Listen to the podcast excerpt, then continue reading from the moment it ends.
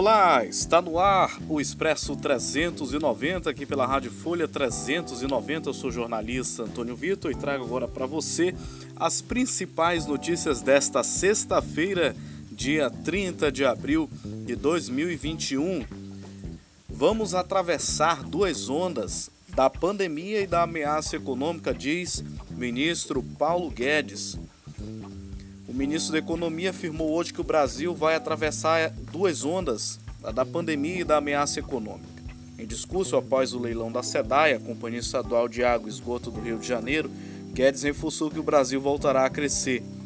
Abro aspas. De novo, quero encerrar com uma palavra: a confiança no Brasil. O Brasil vai retomar o crescimento, nós vamos atravessar as duas ondas, a da pandemia que está aí e a ameaça econômica e o Brasil vai crescer. Vamos voltar a ter dias melhores. Fecho aspas para o ministro Paulo Guedes. O leilão da SEDAI aconteceu hoje na sede da Bolsa de Valores de São Paulo. Foram concedidos três blocos à iniciativa privada por mais de 22 bilhões por ano. Apenas um dos quatro blocos programados não foi é, arrematado. Em um curto discurso, Guedes repetiu várias vezes a palavra confiança. Segundo ele, a confiança na economia de mercado é, e a confiança dos investidores na economia brasileira que levaram ao resultado do leilão, que tem projeção aí de 100 bilhões de investimentos no setor de água e esgoto do estado do Rio de Janeiro. Considerado o maior projeto de infraestrutura do país, o leilão da SEDAI era de interesse pessoal de Guedes, que considerava a privatização da companhia como o primeiro passo de outras concessões que ele desejava fazer. Por isso, o leilão contou com a presença do presidente Jair Bolsonaro e do ministro da Casa Civil, Luiz Eduardo Ramos. E agora, algumas notícias bem rápidas. É, manifestantes jogaram ovos em comitiva de Bolsonaro em São Paulo no, durante o evento né, do leilão da SEDAI. É, também em São Paulo, Bolsonaro e ministros participam de, participaram de almoço com empresários em São Paulo. Sputnik 5 representa ameaça à saúde da população, diz presidente da Anvisa. O diretor-presidente da Agência Nacional de Vigilância Sanitária, Antônio Barra Torres, disse que os dados apresentados pela fabricante da Sputnik V, vacina russa contra a Covid-19, apontaram que o imunizante é uma ameaça à saúde da população. Em entrevista publicada nesta sexta-feira, 30 de abril de 2021, pelo jornal Valor Econômico, o chefe da agência fez críticas à postura do Instituto Gamaleia e do RDIF, Fundo Russo de Investimento Direto, responsáveis pela produção e distribuição da vacina. O diretor-presidente apontou falta de transparência nos dados entregues pelos fabricantes da vacina russa Barra Torres comentou ainda o desafio feito pelos fabricantes para um debate com a equipe técnica da Anvisa. Segundo ele, os russos fazem manobra retórica com a proposta. Nessa, quinta, nessa última quinta-feira, 29, o Fundo Russo de Investimento Direto, responsável pela produção e distribuição da vacina Sputnik V, afirmou que iniciará um processo judicial contra a agência brasileira por causa de declarações incorretas e enganosas. O fundo também disse que a agência teria desconsiderado o documento oficial enviado pelo Instituto Gamaleia sobre a ausência de adenovírus replicante. A página da Sputnik 5 no Twitter publicou que o gerente de medicamentos, Gustavo Mendes, teria admitido o erro ao dizer que a agência não fez um teste para verificar se há adenovírus replicado na vacina.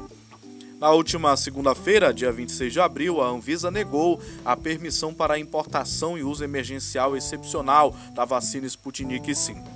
Técnicos argumentaram ter identificado falhas no desenvolvimento, na qualidade e na segurança da vacina russa. Todos os cinco diretores votaram para barrar a Sputnik V depois de cinco horas de reunião. Na ocasião, afirmaram que a Sputnik V usa como vetor o adenovírus. Ele é usado como transporte do material genético do coronavírus, que irá condicionar o organismo a combater e neutralizar a infecção. Nesses casos, o adenovírus é manipulado para não se replicar dentro do corpo. Mas, segundo a Anvisa, os técnicos encontraram adenovírus replicantes em todos os lotes da Sputnik V submetidos ao controle de qualidade da agência. O fabricante nega. Os russos afirmam que os únicos tipos de adenovírus replicantes utilizados na vacina são inofensivos para o corpo humano. Caso Henri, filhos de ex-namoradas de Jairinho, confirmam sessões de tortura de vereador. Os filhos de duas ex-namoradas do médico e vereador Jairo Souza Santos Júnior, conhecido como Doutor Jairinho, confirmaram terem passado por sessões de tortura com o parlamentar. As agressões foram relatadas pelas mulheres durante o um inquérito que apura a morte de Henri Borel Medeiros, de 4 anos. As informações são do jornal Extra. Após as denúncias, outros dois inquéritos foram abertos e as crianças ouvidas na Delegacia da Criança e Adolescente Vítima. Conforme o jornal Extra, uma das crianças ouvidas é a filha de uma cabeleireira. A mulher conheceu Jairinho em 2010 e chegou a ficar noiva do vereador com quem manteve um relacionamento até 2014. Em seu depoimento à Decave, a menina de 13 anos contou ter tido a cabeça batida pelo então padrasto contra a parede do boxe de um banheiro.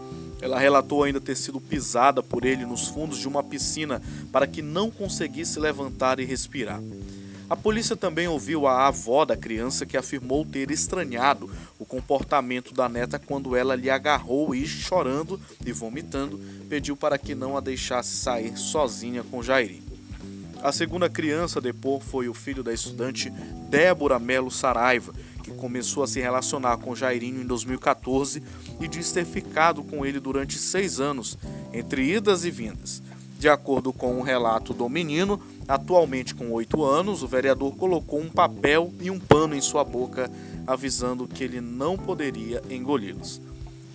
Ainda conforme a criança, Jairinho teria colocado o menino deitado em um sofá na sala de sua casa em Mangaratiba, subido no imóvel e pisado subido no móvel, melhor dizendo, e pisado sobre seu corpo.